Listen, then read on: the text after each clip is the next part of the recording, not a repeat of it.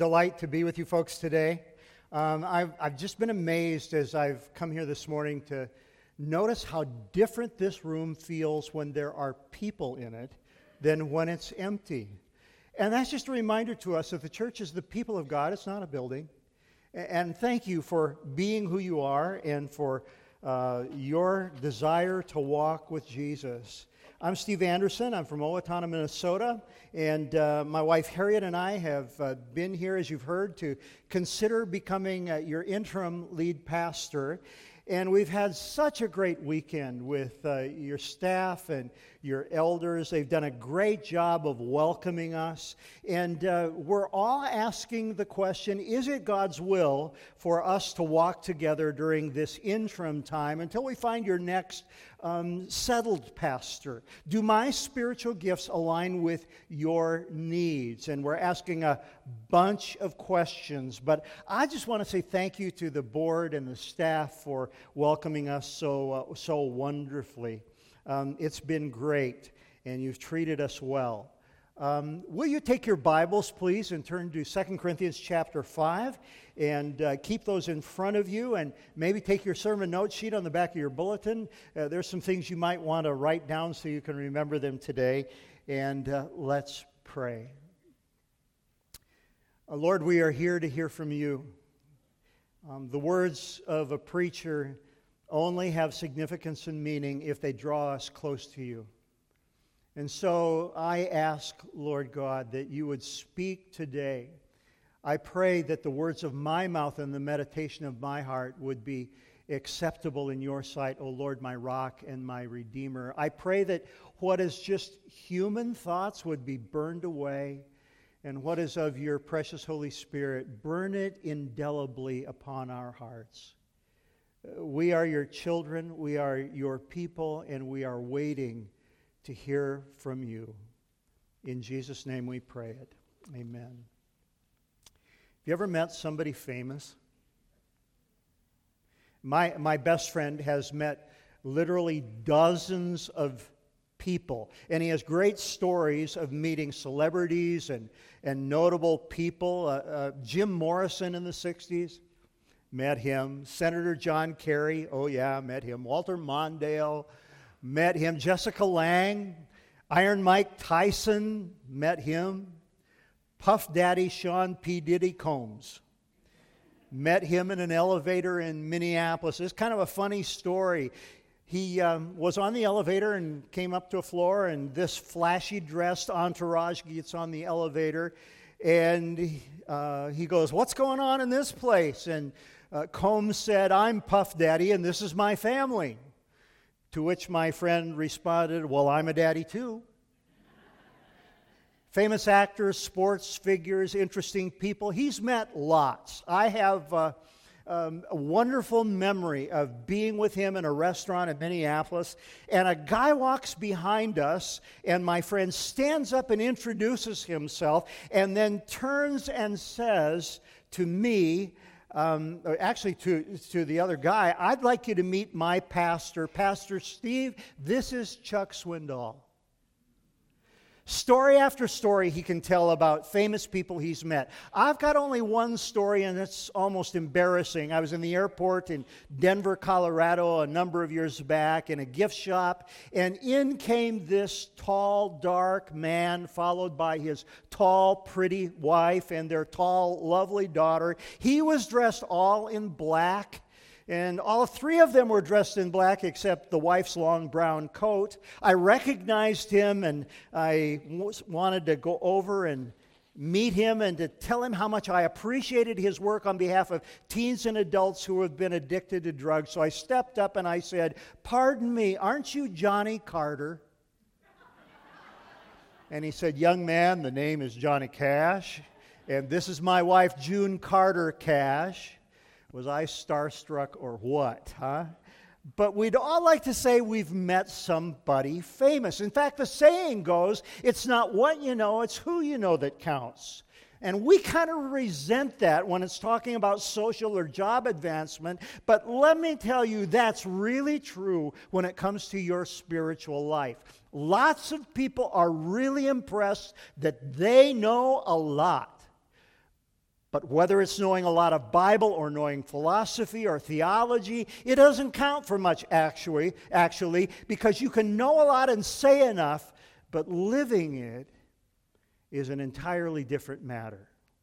Knowing it gives you no power to live it. For that, it's who you know that counts. Do you know Jesus? Do you have Him living in your life? Only He has the power, and only He can give you the power to live what you claim to know.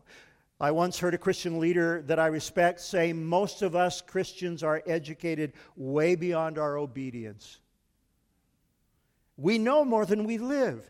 And that's true, isn't it? We are educated beyond our obedience. And I want to tell you that it's only in knowing Jesus and doing life in fellowship with Him that you will ever have power to live what you say you know and believe. And that was true for the Apostle Paul. He's quite bold about it.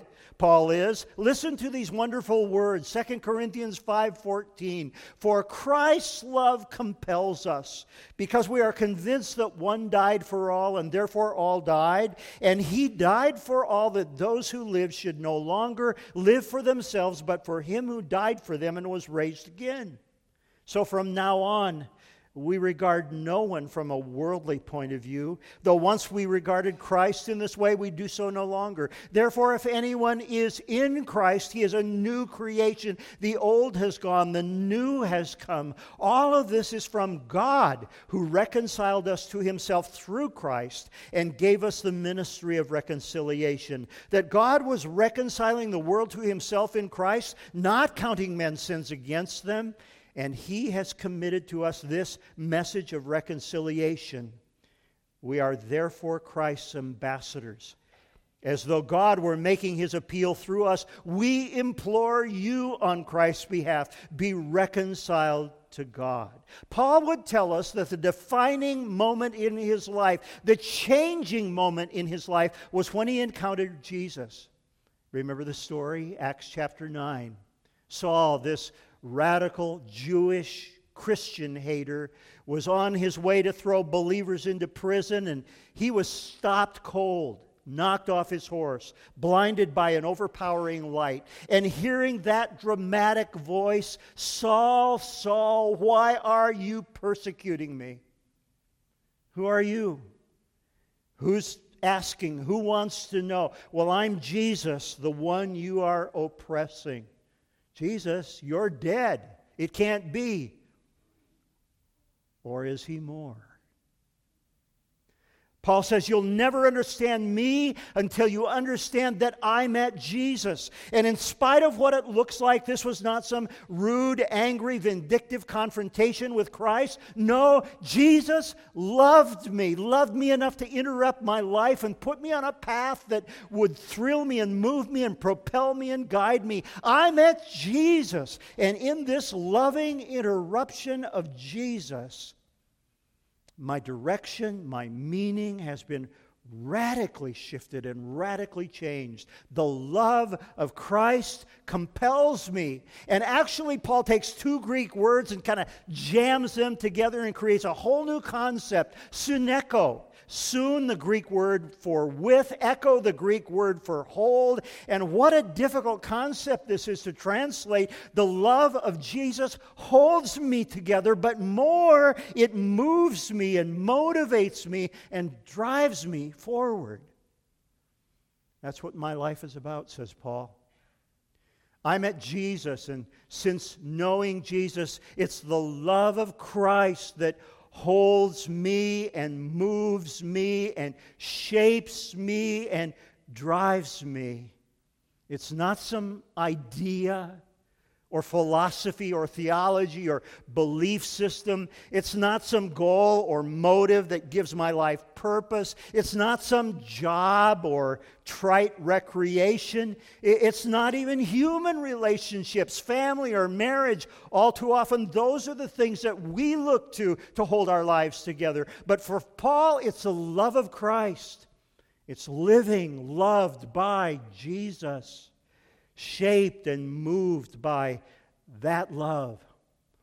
Verse 14, he tells us that what Jesus' love is all about. It's love demonstrated in a real event, the cross and the empty tomb. Notice, Christ's love compels us because we are convinced that one died for all, therefore all died. And this love of Jesus was, was not just some vague emotion, some sweet feeling. The love of Christ was firmly anchored in the historical event of the cross and resurrection, the commitment, costly love of Jesus that was a genuinely, concretely expressed love that captured Paul's attention and captured Paul's life.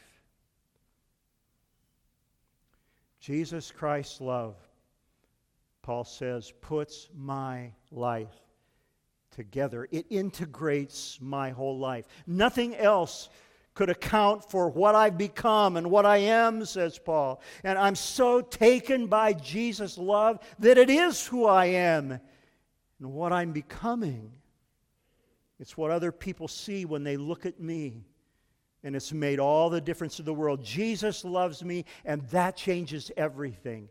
It had this huge impact First, it transformed his view of himself. Verse 14 Christ's love compels us because we are convinced that one died for all, and therefore all died, and he died for all, that those who live should no longer live for themselves, but for him who died and was raised again. Two powerful and significant ways this love has changed Paul's view of himself. First, he sees that he is loved and forgiven. Loved and forgiven.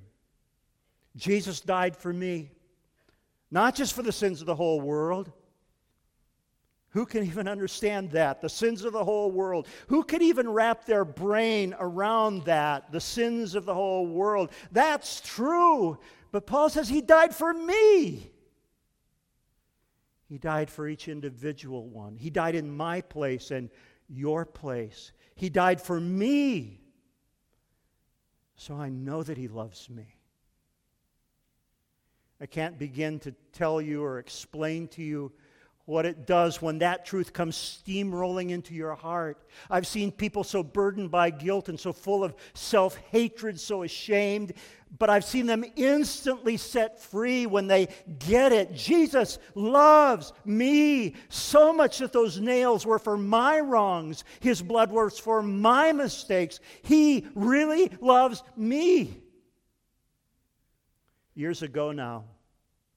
Two o'clock in the morning, my phone rang, and on the other end was a young man sobbing uncontrollably. And I wondered what had happened. Did his mother die? Did he lose his job? Was he, was he in jail? What was going on? And so I said, Settle down, Dan. Tell me what happened. Oh, Pastor Steve, I'm so sorry to call you at this hour, he said. But I had to tell someone. I just realized that Jesus died for me, and I can't contain it. I feel so free for the first time in my life. Here's a young man who was raised in a great church under great teaching, but who finally understood that it was for him. You know, I'd spent hours with Dan listening as he told me how fearful and anxious and burdened he was, living in constant fear of what? He didn't know. But this anxiety was so consuming, he regularly talked about ending his life. Life was so pointless and so filled with misery until he grasped that the cross wasn't just for everybody, it was for Dan. Where's Dan today? This young man who couldn't find relief, who couldn't find any meaning in life. Today, he's pastoring a great, wonderful church down in southeastern Iowa after pastoring a great historic church in Wichita, Kansas. He's helping other people see that what Jesus did was not just for everyone, that's true, but it's for you and you and you and you. He loves you that much. It radically transforms your sense of self when you know that you mean that much to God. What would it mean to know that someone loves you so much that they'd step in front of a bullet for you? Listen, the Creator God in Jesus Christ took a bullet for you. There's something more here. Not only individually loved and forgiven. When Jesus died, he died for me, but when he died, I died. The old me is gone. That old life of selfishness and self assertion and self will and self centeredness, that life was literally put to death on the cross with Jesus. And when Jesus rose from the grave, I came alive to a new life, no longer living for self, but living for Jesus, serving Him, dead to self, and alive now for Jesus. But secondly, notice the love of Christ, Jesus' love for Paul, corrects Paul's evaluation of others. Listen to it. So from now on, we regard no one from a worldly point of view. Though we once regarded Christ in this way, we do, do so no longer. Therefore, if anyone is in Christ, he is a new creation. The old has gone, the new has come. It's not very hard to see how the world looks at people. The world judges them by social status or physical appearance or talent or smarts or wealth or race. Have you ever noticed, though, that people who have a healthy sense of self, who know who they are, don't need to judge and criticize and gossip and slander others? Have you noticed that? People who know who they are treat other people with respect. Especially if you've discovered that you are loved and valued by Jesus, you see, the, you see the human point of view sees people as objects to be used, stepping stones for self advancement. Wow, if you ever needed proof of that, just look at Tiger Woods. This week, they're saying that He's back to full form and he's sixth on the leaderboard today and could win the BMW championship today. The FedEx Cup is coming soon and he's readying for that. But remember 10 years ago? The world was just brutal with that car wreck and the disclosure of his infidelity. For the news shows he was the scandal of the month. Did he fall far enough? Was he ashamed enough? Did he confess enough? Did he stay on the sidelines long enough? Will fans make him pay enough? Wow. You see, to the world, even Tiger Woods is just someone to be used. I can look better if he looks bad. And many of those who were piling on had done that bad and worse. But Paul says being loved by Jesus gives me a new way to look at people. I see their pain and their struggle. I see the hopelessness of their bondage. But I see something more. I see what they might become if, if Jesus captured their life. And so I pray for that and I hope for that and I work for that. I like to call that seeing with Jesus' eyes seeing the possibilities Jesus sees. What could they become if their lives too were put together and held together by Jesus? And so, my words to them and about them are to uplift them and help them and encourage them and to draw them close to Jesus. And when you see people that way and value people that way, I want to tell you it's like the power of the kingdom gets released here on earth and through your life and in those relationships. I've seen churches that were cursed with gossip and bitterness and competition and jealousy, cursed with church politics and power plays, where believers threatened each other and resented each other, and where people had to be handled with kid gloves because all they could see was through human eyes. But I've seen those relationships marvelously transformed when they began to see each other with Jesus' eyes. What would it change if you saw that irritating board member through Jesus' eyes? Have you thought about that? What would it change in you if you saw your boss or fellow worker through Jesus' eyes? What difference would it make if you saw that irritating next door neighbor with Jesus' eyes, or your husband, or your wife, or your child? How would it change the way you speak about them, or how you talk to them, and how you seek to bless them and offer help to them? If you would let yourself be moved by the love of Christ and you saw the possibilities that Jesus sees, your relationships would change. Here's our third point. Christ's love transformed Paul's view of himself. It corrected his evaluation of others. And here's the sweetest thing of all, I think it shaped his reason for living.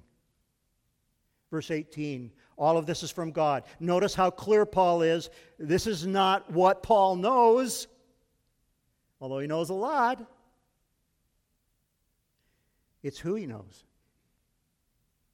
All this is from God who reconciled us to himself through Christ and gave us the ministry of reconciliation. And here's another key Greek word God has reconciled us to himself. The word is katalasso, reconciled. It literally means exchange. A word that's often used in classical Greek language, the language of the courts, to refer to marriage where reconciliation takes place.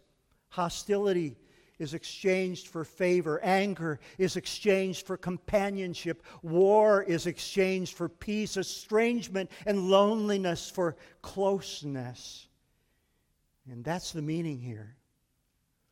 Because Paul knows Jesus. He's brought close, reconciled, and giving the privilege of helping others know Jesus, an agent of reconciliation in the lives of others. Look how he explains it. God was reconciling the world to himself, pulling us close, even though we deserve to be pushed away, not counting our sins against us. And he has committed to us the gospel, this message of reconciliation. And that's what my life's about, says Paul. And then he says, Oh, how I want you to experience it too. Verse 20 I plead with you, I implore you, I beg you, come home to the one who loves you.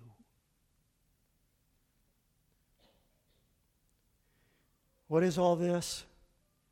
Paul says, Because Jesus knew me and loved me because Jesus invited me to know him, I not only have a new view of me, I'm loved and valued and worthwhile. Not only does he reshape how I see other people, I see the possibilities of what they might become, but I know why I'm here. I know the reason I'm alive. I know the purpose of my life. I'm here to help you come to know him too, and to be drawn close to the God who welcomes you. So Paul would say, I met Jesus. I know Jesus. I've been loved by Jesus, and my life has never been the same. And listen, friend, maybe you're hearing this, but you'd say, your life is marked by instability and insecurity. You'd love to be solid and confident, but it feels like you're all by yourself and you're still struggling with who am I? You need to know Jesus. To know not just the doctrine and facts about Jesus, but to personally know Him, to know that the God of time and eternity, the God who created you and everything that exists, to know how passionately He loves you, so passionately that He'd rather die than to go on without you. You need to experience that kind of love impacting your life. And you'll start out on a new life that is the most amazing life possible. Come to Him. You'll never be the same.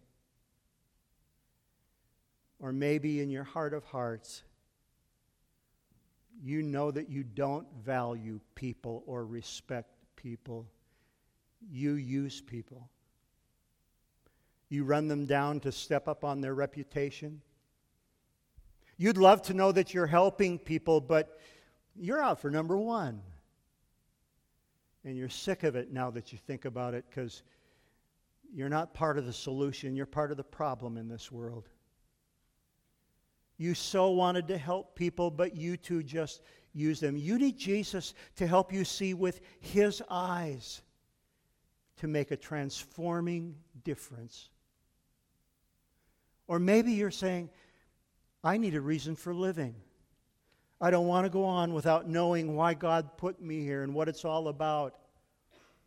I want to say it's not about what you know, it's who you know and how the one you know puts your life together. Listen to me. You may, be in, may have been in church all of your life. Maybe you can tell me all the Bible stories and even wow me with what you know about doctrine and theology. But I want to ask you do you have the power to live what you know? You're only going to find that when you have an intimacy with Jesus through His Spirit that allows you to do life in constant fellowship and conversation with Jesus. It will turn your life upside down and give you power to become what you could never be on your own. Do you hear the verse? If anyone is in Christ, he is new creation. The old is gone. The new life spouts and grows. Paul says, That's my life, but it's for you, my friend. If you'll open up your life to Jesus, whether you've ever done that before, I beg you, as Paul begs you, give your life to Jesus and just watch the new person you become. Can I tell you today about how knowing Jesus transformed the life of my best friend? Yeah, same guy who met so many famous people. Alcoholic, chemically addicted probably sexually addicted. And I was there the night he gave his life to Jesus. And I watched the amazing change as I was privileged to disciple him over the next six months. And he's walking with Jesus today in ways that challenge my faith in his family, you know, before Jesus, his first marriage was already done. His alcoholism had built so much resentment that it had to come tumbling down. And I was there and cried with him the morning he had to sign the final papers to dissolve his marriage. Months later, he invited me to lunch with he and a woman that he was dating. Was she an interesting gal? She was a man hating, angry former Catholic, and wow, did she have questions. And I got to be a part of leading her to Jesus. And since then, her daughter has come to Christ. And all five of his kids have come to Jesus, then either as teens or adults, they now know Jesus. And I'm telling you, life is transformed in that home. God is even pouring healing over his old life and giving that old life new meaning. There was a secret that nobody knew about him until John accepted Jesus. Way back in the 60s, he was living with a woman in California during his Navy days, and they fathered a baby girl that they gave up for adoption on the day she was born. And I remember when he broke the news to me and said, Steve, if we prayed, do you think God could help me find her again? And through the most amazing set of miracles, really, they were reunited three weeks later on nationwide television. And Tracy and her husband and their daughter moved back into my friend's life, and even they have given their life to Jesus. You see, God can pour His great blessing over even the shameful stuff that you don't want to have to revisit in your past. Because if anyone is in Christ, he is a new creation. The old is gone, the new has come. It's even new about the old. And that can be so for you. Jesus would love to transform your view of yourself and correct your evaluation of others and give you a grand reason for living. It's not about how much you know. Have I said that enough this morning? It's really about do you know Him? And are you doing life with Him? Let's pray.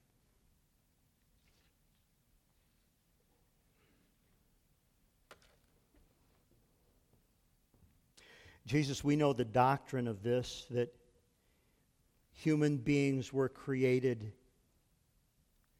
for fellowship with you.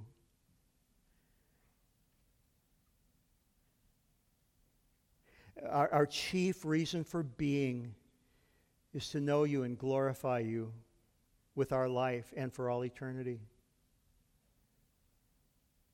Theologically, we get that. Doctrinally, we get that. But we want to go beyond that. We want to live that. So thank you today for this great challenge from your word. Thank you for stretching us, for stripping us away from things that we have um, been distracted by, because we really just want you.